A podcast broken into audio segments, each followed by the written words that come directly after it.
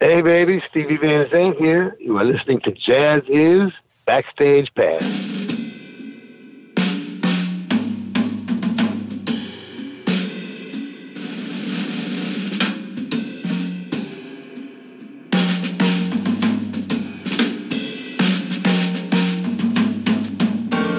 I'm your host, Brian Zimmerman. I am so excited to share this episode with you because, as you heard, my guest today is the actor, DJ, political activist, and rock and roll icon, Steven Van Zandt. Now, you probably know Steven from his role as the guitarist in the E Street Band, where he serves as the right hand man to the boss, Bruce Springsteen.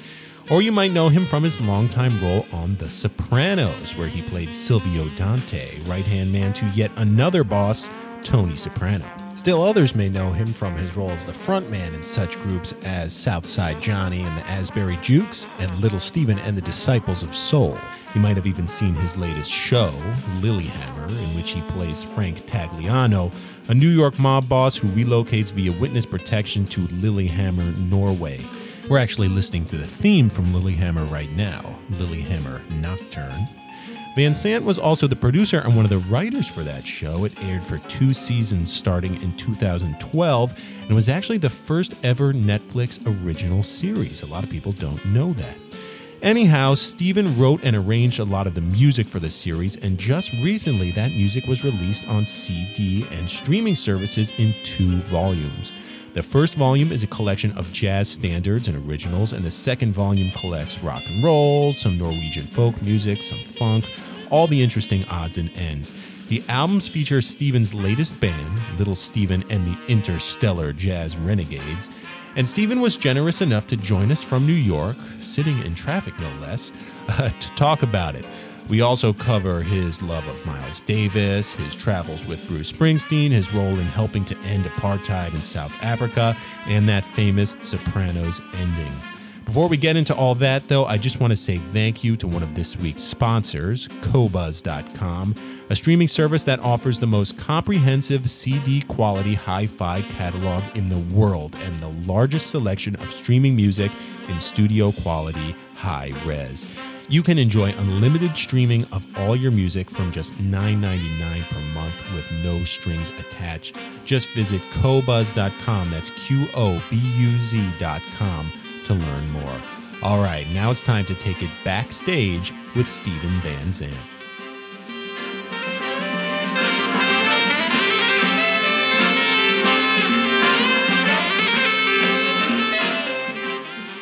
So, man, I was so excited when uh, when this new album, the uh, Lilyhammer kind of soundtrack, Volume Two, came across my desk because I absolutely love the first one, man. You know, I've been a fan of your stuff for so long with Bruce and the E Street Band, with Southside Johnny, um, Little Steven, Disciples of Soul. It was so cool seeing you in a jazz mode, man, a real Frank Sinatra esque jazz mode. Um, because you have you have the chops, you got the voice.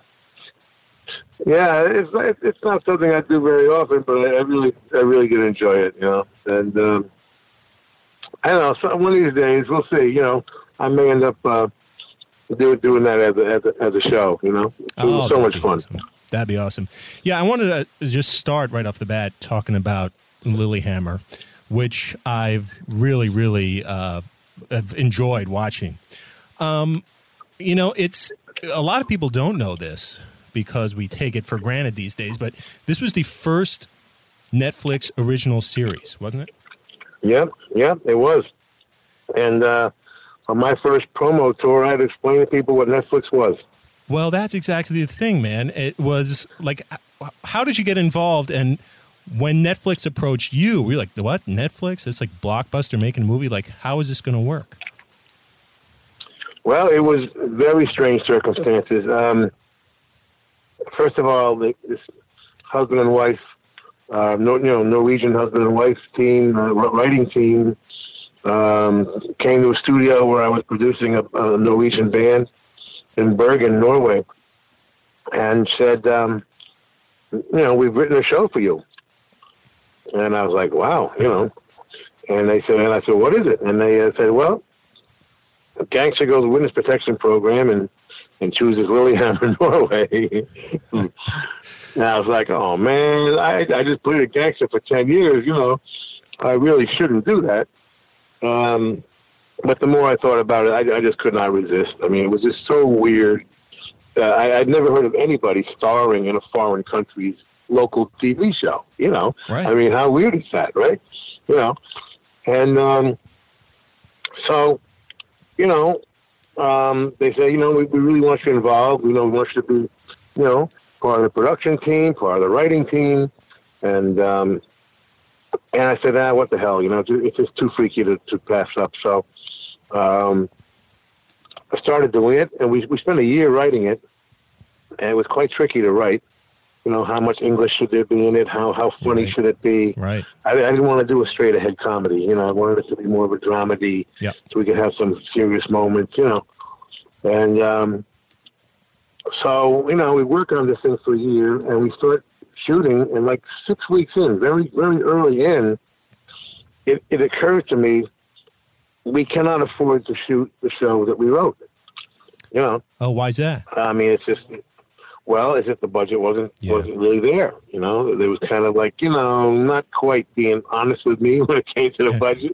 Okay. And uh, I'm looking around, you know, and I'm like, gee, where's all the grips and gaffers and you know where, where's where's the crew? You know, where where, where is everybody?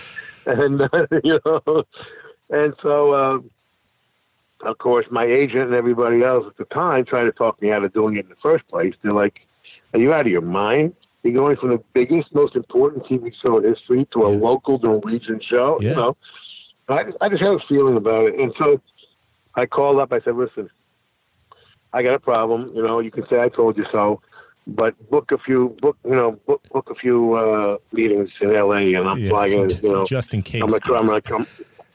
Yeah. So I, I created a. Um, we didn't have an episode.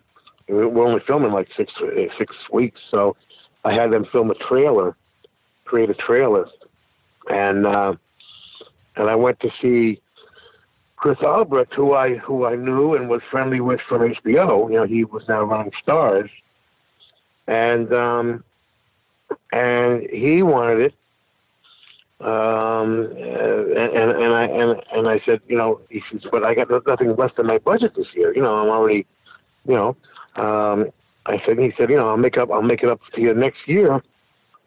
And I said, Chris, you don't understand. I need the money now, you know, to make this thing. You know, so Netflix happened to be like across the street.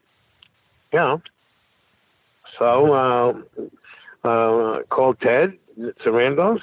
He got on the phone uh, you know, happen to, you know, be a fan or whatever. And uh, I said, Ted, you know, I hear you're looking for, you know, you're new, I hear, you, you know, you're a new content creator. hmm Um, you know, are, are you interested? And he's like, come on over, you know.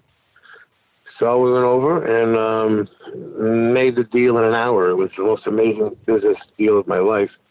Uh, a two-season deal, by the way, which Yeah. which was unprecedented in the entire history of, I think, uh, you know, uh, the history of TV. Um, and um, and so you know that you know there, there it was. We had, I had enough money to make the show now, and um, I decided, um, you know, the music should be should, should reflect the show. We got a New York wise guy dropping into the middle of this crime-free, you know, paradise called Norway. So I said, you know, I'm going to do the music. I'm going to do. I want it to be like half New York jazz Yep. and half Norwegian folk music, you know, and, and kind of combine those things. And uh, and that's what I did. I combined them both in the theme song, and um, um, and uh, went from there, man. You know. Absolutely, dude. And it's got to be, uh, you know, one of the first combinations of Norwegian folk and, and New York jazz.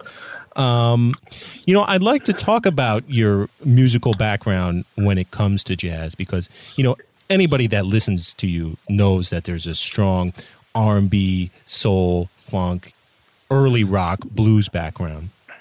But like I say, you know, your writing for this album, it reflects some real strong jazz chops. I know you arranged, I know you arranged the horns for 10th Avenue Freeze Out. But what was your first or your, you know, your earliest exposure to jazz music? I guess it was you know the the early um, the earliest kind of thing would be would probably be a combination of the the pop things. I guess you know, so, Mhm. some some of the early jazz things were crossing over into pop. You know, like um, some of the Latino, you know, the Cuban You from the Cuban thing, you know, like you know, uh, you know, um, that kind of vibe, or Yeah. even the, the Stan Getz with that girl from Ipanema Sure. type of thing, you know, uh, you know, a couple of those things are kind of crossing over, and then um, I just got into Miles Davis. I, I saw him at the Fillmore East, Wow. and I got into Miles Davis and um, just dug his whole thing. Um, ironically, I, I, I, I like I like his more traditional stuff better than the than, than the electric stuff uh, Sure. actually. Yeah. But um, I know I'm I'm in a minority there. But, No, I um, don't think so. Not with this camp. you know. Not with this camp. Yeah. Like straight ahead Miles too, man. yeah, you know what I mean. Like it's just like this is, you know. And I got a lot from from his records, and and, and then of course from him, I went to Coltrane and and and, uh, and Charlie Parker. You know, I, I'm not I'm not crazy about the crazy super fast bebop stuff. Right. You know, I, I like the more melodic, you know, the more melodic side of, of, of jazz. You know, which is you know I guess the older tra- tradition really. Um, that's what I dig the most, and, and um, so you know it was just you know picking up on stuff from from that era. You know that that I guess you know mostly 40s and 50s. You know, uh, and and um, you know, uh, but even uh, I even dig some of the latest things. Like um, I, I love Tutu. I know some people don't, but I I, I think that album is phenomenal myself. Uh, but that was you know a whole different side of Miles. But at the same time, it was it's very traditional. Really, the the context that, that he was playing in was more modern and, and you know synthesizer and more more uh, contemporary. But but the way he's playing on that record is actually quite traditional, and and, uh, and I and I like that as well. But you know, I I come from on, the- yeah. you know, I come from that you know, you know, uh, kind of blue and and uh, and that stuff that just you know really just resonated, you know, and still does really still does. I mean, uh, you know, so it was just making it up as we went. And the, the big decision I made, which was which I'm very happy I made, it was, you know, when you're doing a score, you know, you got 30 seconds here, you got 20 seconds there, Right. and right right away from from day one, you know, I'm, I'm assembling all of these great musicians with the help of uh, Lee Musiker you know, um, uh, this wild man from uh, who had been with Tony Bennett uh, a lot a long time, and back all the way to Buddy Rich. Uh, he he was really uh, assembling the band for me, Wow. and I had all these great players. And I said, and I'm thinking to myself, you know, I can't think in terms of 30 seconds, really. You know what I mean? I, I'd rather I'd rather like do a song and then take 30 seconds from it. You know what I mean? Huh, wow. Ra- Rather than you know, because it, it, it's not much more work. You know what I mean? Right, right. it, it, by by the time you create a, an interesting, you know, thirty-seven seconds, you know, um, you might as well, you know, do it, you know, Play three and a half minute thing, song. yeah. You know, yeah, Yeah. you know, and this way, you know, I, I gave guys the chance to blow a little bit, Yep. and you know, and you know, doing some great solos and. And we did the orchestrations on the spot, which was very unusual, you know. And I, I wanted to, I wanted to play with that stuff a little bit and have some fun because, you know, there's always some pressure when it comes to making records and and um for once you know i wanted to kind of be loose about it and and um let the creative process just kind of flow in the studio get the creative in- input from the musicians themselves you know and um and that's what we did you know so instead of a you know i know i knew i, I knew i needed you know 38 seconds but i would do a whole song and and and then and sure enough you know the songs held up as as great individual songs. You know, they didn't that, that way. I wasn't just doing a bunch of pieces. You know, there are some pieces on volume two, especially you know shorter pieces, but um, but the jazz stuff, you know, there's a good solid whatever it is, you know, eight or ten real songs, and uh, and that was a decision I, I made early on, and, uh, and I'm so glad I did. Steve, if you don't mind, let's actually listen to one of these cuts. Let's listen to My Kind of Town. Only this is your kind of uh, funny take. The town in question here is uh, Lilyhammer. So let's give it a spin. Maestro, one of your finest chords, please.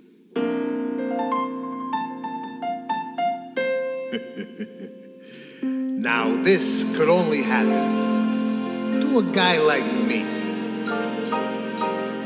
And only happen in a town like this. Am I right? So may I say to each of you most gratefully as I throw each one of you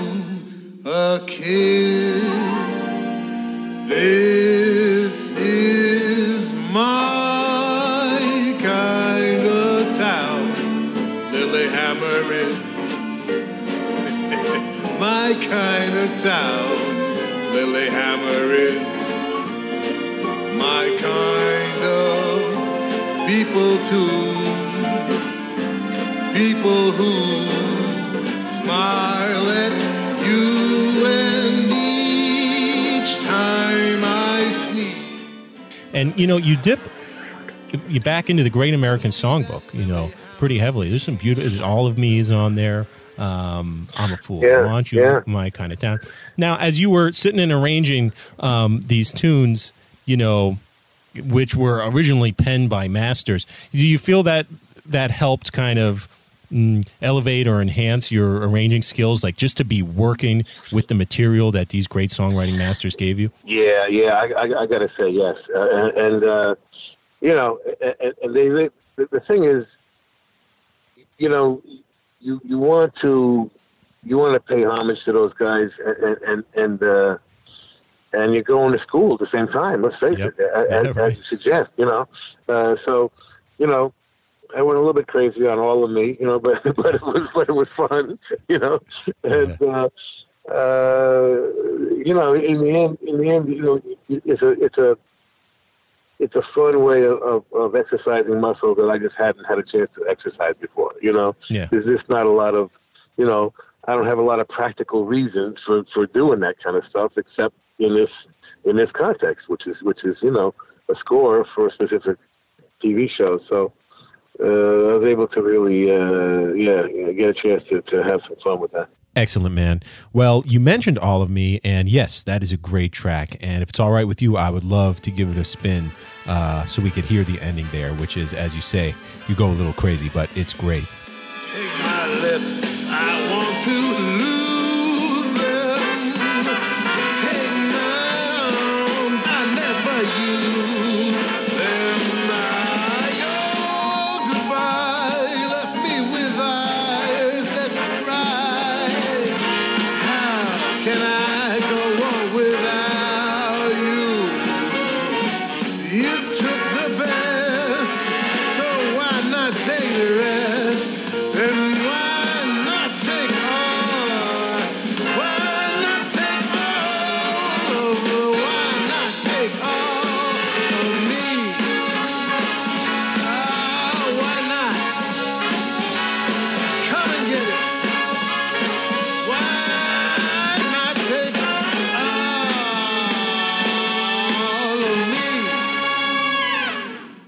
You know, I know jazz was in the background, blues in the background, rock was in the back, but it was the Beatles that really changed everything for you, right?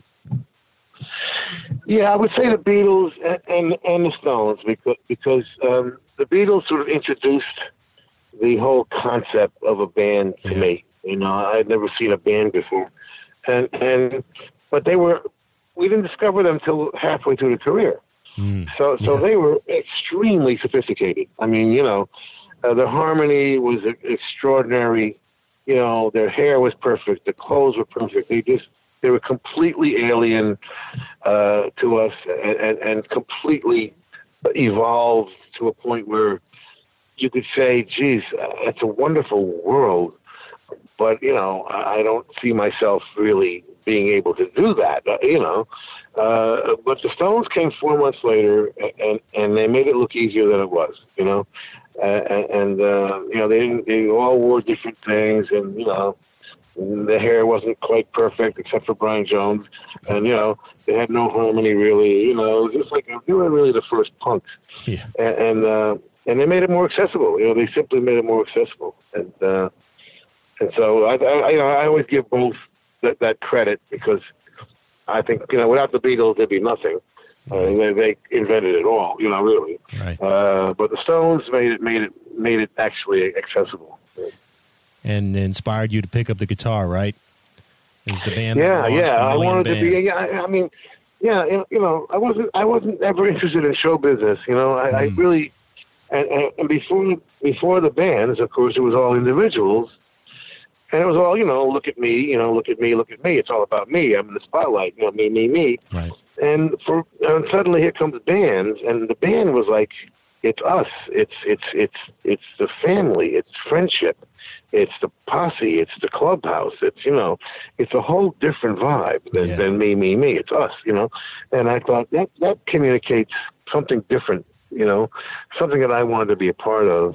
You know, and and, I, and I've talked about this a lot, but what really, really changed me uh, forever and got me into it was uh, seeing the Stones the first time, and I saw something that I'd never seen before, which was uh, Mick Jagger, you know, uh, perform was performing and, and, and didn't smile, Hmm. and, and I'd never I'd never seen a performer who didn't smile before, and I thought to myself, that is remarkable. That that that took it out of show business for me Hmm. and, and put it in the area of a lifestyle. Yeah. I said, wow, this guy, this guy is, you know, these guys are something different. You know, it's not really about show business and trying to please people and, you know, and, all- and all that. This was about, hey, this is who we are. Right. This is what we do.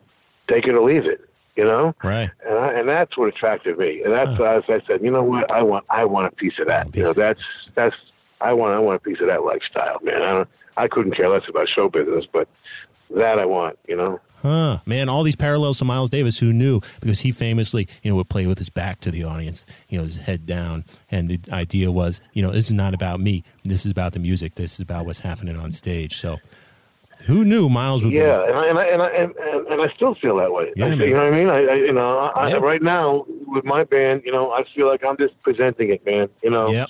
uh, it's going to take me. It's going to take me a while to get back to being a, a, a complete front man. You know, I, I got quite good at it in the '80s, but but now, you know, I, I'm probably after doing it for two years now, I'm probably about halfway back. But it's going to take a while. It's going to take, I, and I said it right from the beginning. I said it's going to take me three, four albums, three, four years before I can even approach getting back to being a good front man like I was in the '80s. And I may never get there. But I'm looking at it a whole different way now. You know, not so much as a front man as just like a presenter. You know, this is this is this is the music, man. I think it has value. You know, check it out. You know what I mean? And uh, you know, and and I think the the band is so musical that it's entertaining on its own. You know. Absolutely. Absolutely. Well, you were in one band that, you know, certainly felt like a family, uh, that being the E Street Band. You know, and I was trying to think of uh, before the interview. In the E Street Band, who would you say was the biggest jazz head? I'm guessing it was a toss up between Clarence and Max. Yeah, uh, yeah, that's probably true. Um, and I, I, it'd be a close call there. Yeah, it'd be a close call. Um, but it was Max who turned me on to Lee Musiker, who, who ended up being my my my MD. You know, my uh, Yeah. my music director really of, of the album. Um, so Matt, Max recommended him. So Max always had a a real uh, connection to the uh, to, to the great drummers. You know, uh, Buddy Rich and. Uh, and all those guys. I I think he actually took lessons from um, oh, what's his name, Joe uh, uh, with with Brubeck. Uh, oh, geez, I can't think of his name right now. Joe uh, Joe Morello. Yeah, Brubeck, Bru- Brubeck's drummer. You know. Anyway, Oh, wow. I think I think he's from New Jersey, Yeah. and I think yeah, I think I think Max actually took lessons from him, and uh, so Max was coming from that that jazz Yeah. thing, uh, you know, and uh, yeah, yeah. And I know for a fact that on uh, The Sopranos, you know, on which you played Silvio Dante, one of your fellow actors, Michael Imperioli, was a huge jazz fan, correct? Oh, I I didn't even know that. Oh, yeah. He? Yeah, he was. He's a, he's a major supporter of the Jazz Foundation of America. Um, and yeah, big jazz fan. Ah. Huge jazz fan. So, No, so he was never really talked about it. he was never uh, Yeah. spinning music on the set. Oh well. No, no, no. We never really talked about that. Um, Yeah, he probably might, he might have had it on in his trailer. uh, You know, I bet he did, man. That, but uh, yeah, well, we didn't actually talk about music much uh, for whatever reason. You know, we usually. You were working, man. Does it feel like it's been 20 Yeah. years since that show first aired? well, yeah, I've had several lifetimes since then, so it, it seems like uh, you know it's already like five, six years since Lilyhammer. So you know, I'm uh, yeah, I'm I'm, I'm kind of uh, it's it's I, I have no sense of time. So so it's really to me. It could have been yesterday. It could have been last year. It could have been a hundred years ago. You know, I, I don't. You know, I don't really feel it that way. You know. Well, you know, it's kind of crazy to me that two shows that you were on, right? Sopranos and now Lilyhammer, because it's on Netflix and bingeable, would essentially end up changing the way we watch television, the both of them. I think that's something Yeah, you. I man. happen to be there. I think I just, it just, you know, this just happened to be at the right place at the right time, man. It was wild, you know, yeah, seeing the whole revolution take place with Sopranos, and then seeing it happen all over again with Netflix was was uh, very unexpected. Now, with And, uh, Sopranos, did you know while you were filming it, you know, with David Chase, this is something special. This is something different. This is like a movie. Not, not, not the first, not the first. I mean, we knew it was something different, that's for sure. Um, but HBO held on to that pilot for almost a solid year. Uh, Wow. You know, trying to get co co-funded. Yeah, trying to get it co-funded, uh, which they never did. And so it was. It was not obviously a hit. Okay, I mean, it just it wasn't. It was weird. Okay, Yeah. it was very Yeah. eccentric.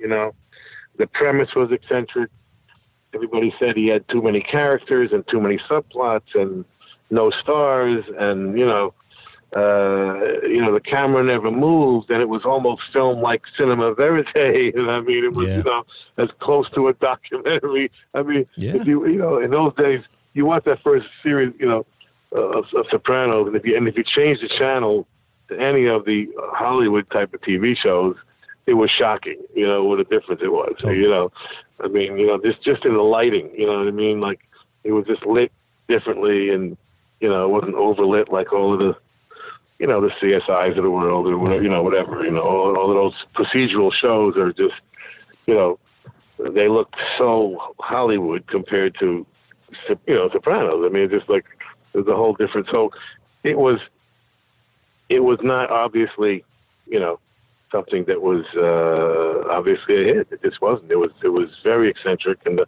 the premise, you know, um, a mob boss has ducks fly out of his pool, and he has a nervous breakdown over it. You know, uh, is that the makings of a hit show? Uh, I don't know. You know, uh, Apparently bizarre. so. And, and but but but yeah, by the by the time by the third or fourth show, uh, four, you know, third or fourth episode, everybody's stopping me on the street talking about nothing else. Right. That, that that's what I knew we were on to something because uh, yeah, to be in, at that point I had been a rock star for 25 years, and it was just right out the window. Like forget it, you know. No, the the rock star thing didn't exist. It was all about Sopranos, Yeah. you know. And I was like, wow, the power of TV is fucking amazing. Right. You know, Right. it really is. I mean, you know, I mean, overnight, overnight. I mean, within within a month, it was like, bam. Forget about Springsteen, East Street Band. Forget about all that stuff. It's Sopranos, all man. Sopranos now. You know? It was a sensation, man. Yeah, yeah, It was. yeah. And I wasn't that recognizable either, by the way. You know, I mean, uh, you know, it wasn't easy to, you know, I didn't look, I didn't exactly look the same on Yeah, the show. So, you know, people were stopping me somehow. They knew. Right. Wow. You know, I'm not going to Yeah. ask you to weigh in on the ending, but uh, I'll just simply uh, state my opinion so that people can argue in the comments section, which is that I thought it was brilliant. I thought you couldn't end the show any other way. Um, because it was just that much of a force, man, and it was all about being in your head, and the you know the screen cuts to black, and now all of a sudden you're in your own head, and you know you just live with that. I I thought it was perfect. I will just say that. Yeah. uh, good, good. I agree with you. I, obviously, and uh, it was quite brilliant, and people, you know, still talking about it. So it's amazing. That's exactly right. Were you a fan of that genre, Yeah. that mobster kind of style movie? Oh yeah, Yeah. yeah, oh yeah, all all the way back. Yeah, that's why I felt I could do it. I had not only seen all the movies, I had read every single book. Oh, nice. and uh, this is kind of a you know just kind of an interest you know for no reason. Uh, so yeah, when it came along, I thought, no, I, I think I, I think I know how to do this. Yeah. Very nice, and you did it very well, very well. You know, I Yeah, thank you. You're, you're welcome. I wanted to ask um, as we wrap up here. You know, um, during your solo career, you got very politically engaged in the '80s and '90s. You know, with albums like um, Sun City. I think you Oh, were yeah. instrumental in you know through the concerts you put on. You know, in front of some seventy thousand people. You know, kind of kind of uh, moving along the release of Nelson Mandela. You know, and the end of apartheid, which was you know a major cause for you. And I just love this idea Yeah. that you had, which was that you can use the culture to influence the politics. You know, you change the culture and the politics would follow. Yeah, I really felt strongly about that in those days. I, I was I was on a mission to politicize all my friends and politicize the industry itself hmm because it was not hip. It was not really uh, encouraged Yeah. to talk about issues back then. And, uh, you know, I just felt very strongly about that. And, and, you know, let's, let's, let's use this wonderful form of communication to do something really useful, you know? And, uh, we were uh, amazingly successful with that project. I mean, literally brought down that government and got Mandela out of jail. And, Yep. and I think politicized the, uh, and I think we succeeded in politicizing a lot, a lot of, every artist on that record was forever more, uh, you know, more more political afterwards, and, and you can follow each one of their careers and see that, and and, and then the industry itself just began to accept issue oriented, you know, songs or or, or shows that that you know, uh, it might not have been specifically political, you know, certainly not not partisan necessarily, but um, you know, whatever. Well, I was very proud of the fact that whatever the cause was, you know, the, the show business industry, you know, you, whether it's music or, or the movies or TV, we were always the first ones there, you know. Uh, no matter what, you know, if, uh, you know, it could have been an earthquake, it could have been uh, a flood, it could have been starvation in Africa, you know, uh, you know, a, a ferry goes down Right. somewhere, you know, we were always the first ones there, you know. You, you, you know, you don't you don't see the oil companies there, you don't see the car companies there, you know. You see show business people there, you know. Right. And I've always been kind of proud of that fact that we are we're always the first ones there, trying to trying to help out when when things uh, are are needed, you know. Right.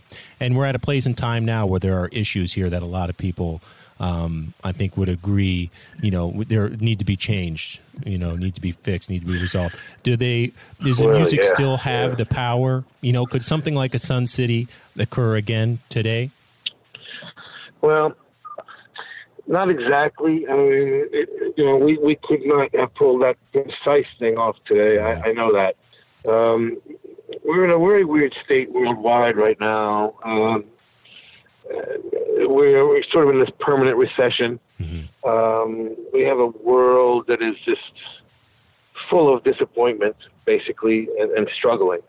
And I mean worldwide. And so, uh, to me, it's the darkest period of my life uh, that I've ever I've ever witnessed. Right now, I mean, we I'm seeing you know the rise of nationalism and fascism and and you know white supremacy and and and, and, and religious extremism and, and all that has never been more than now. I think, uh, and and and going to increase. I think for the next couple of years until we figure out a way to change this. But um, it's been, you know, so so I I, I think, but to fight that is very complicated. And um, I think what's going to happen is going to be some kind of coalescing around the environment. I think, which is just so obvious and uh, you know, literally uh, perhaps uh, uh, a, a survival sort of uh, situation. So I think you know you're going to start to see something something coalescing around the environment. Uh, these young kids are doing an amazing job. This Greta Thunberg and Mm-hmm. And all of these kids, you know, who are just like sick of sick of the excuses. You know, I mean, first of all, the technology has now caught up, so obviously the future is green. Yep. Uh, the future economy is green. Uh, so uh, what are we waiting for? Let's get on with it. You know. Yeah, I agree, man. Well, look, we we went heavy there. We'll end light. We'll we'll wrap up here. You know, you are you are famous for despising winter. You hate winter. You're my you're Miami Steve after all. How how did Ironic. you so I, go ahead? I know what you're going to say. How'd I end up in Lillehammer? Exactly. How did you survive those? What was it? Six months you were in Norway. Yeah, and I mean, I picked the the the winterest I- six oh, months yeah. because I wanted I wanted Norway to be a, a character in the show, Yeah. and you know, some you know, so I was getting six eight feet of snow in Lillehammer. Um, you know, I just kind of dealt with it as as the character did. You know what I mean? Uh, you know, you become that character. And then that character thought he was going to some kind of Uh, yeah. winter paradise Yeah. and he gets there and realizes, wait a minute, I hate the fucking cold. what the fuck am I doing here? You know, Yeah. what am I nuts? You know, but it's too late. You know, you're there, and so, you know, you kind of act. You know, you kind of adapt the way the character adapted. You, you know, um, and in the end, I kind of got used to it. I There mean, go. uh, you know, they they're winter people. They're snow people, and they they live that lifestyle, man. You know. Um, and it's it's it's fascinating. And uh, you know, I can tell you that if I do another TV show, it's going to have to do something with Miami. Miami Beach, there you go. I, you know, I can, you know, We're looking I'm forward to it, man. way. Exactly. Exactly. you know, Well, something south. uh, you you know, I can tell you. Yeah. yeah. Um, speaking of, what what what are you working on next? Um, where can people find you? Where can people follow you? What's in the works? Yeah, well, um, I got this this tour will end November sixth at the Beacon, um, the summer uh, summer sorcery tour. I'm stopping then just in case Bruce wants to work. Um, it'll allow the E Street Band to make a new record and have it out by summer of 2020. Uh, we'll be talking about that in the next couple of months and seeing what he wants to do. If he doesn't do that, then I will try and go back on TV. Um, I'll start talking to some people in the next couple of months. Um, I do want to get back on TV eventually, um, but um, I've been having trouble trying to find that six months that you need to do it. Mhm. So Bruce will always have first priority. If we go out next year, and that'll probably be two years of my life, and I'm gonna try to somehow keep the Disciples of Soul uh, alive now forever. Also, so I'll be trying to balance EC band and Disciples of Soul and uh, some kind of TV over the next few years, and see how I can see how I can manage that. But um, Well, I we hope you do, man. So there can be another revolutionary uh, TV show uh, to look forward to. Steven, man, this was an Thanks, man. absolute pleasure. Um, I really, really enjoyed this conversation. It was so nice talking to uh, you. Me, me too, man. Me too. And thanks for your kind words about the album. You're nice. very welcome, man. I mean it, and I encourage everyone to give it a spin. As a matter of fact, as we wrap things up here, I'm going to give uh, one of my favorite tracks a spin. This is Espresso Martini from Volume 2 of the Lilyhammer collection. Steven Van Zandt, All right. much appreciated, See you man. soon. I hope you have a wonderful Cool, night. man. Take care. You too. Yep. Bye bye.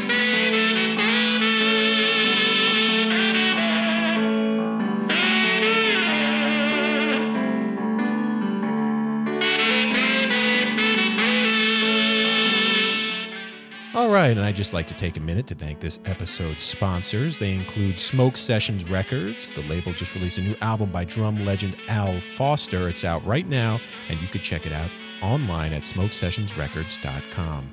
Thanks also to Blue Note Records, the label. It's currently celebrating its 80th anniversary with a bunch of cool musical initiatives.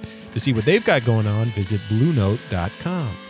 And thank you to ECM Records, which this year celebrates its 50th anniversary. We got a new concert recording of Keith Jarrett playing solo Bach from 1987. To learn more about that album and all the other great stuff, visit ecmrecords.com. Another big thanks to the online streaming service Deezer. We regularly curate playlists on this platform. To check out our latest, visit Deezer.com and search for JAZZIZ. Our playlists also appear on Qobuz, one of our sponsors. This is the high-res streaming service that is the premier destination for audiophiles looking to stream music online. Visit Qobuz.com to learn more. That's Q-O-B-U-Z.com. Another thanks to jazzradio.com, featuring more than 35 channels of curated jazz music for free online. Visit jazzradio.com to check it out. Thanks also to the New Jersey Performing Arts Center in Newark. On the calendar for them in November, a performance by Chaka Khan. It's taking place November 14th. For tickets and more info, visit njpac.org. Thanks also to Qwest TV, the world's first subscription video on demand platform dedicated to jazz. It's an online library of jazz concert videos and feature documentaries that has been called the Netflix of jazz. It was started in part by Quincy Jones. Visit Qwest TV, that's Q W E S T dot TV, to learn more. Lastly, we'd like to thank the U.S. Navy Band Commodores Jazz Ensemble, currently celebrating its 50th anniversary. They've got concert dates around the country. If you want to catch them in action, visit our website and click the Navy Band Commodores banner. That'll do it for me, everyone. We'll see you next time on JAZZIZ Backstage Pass.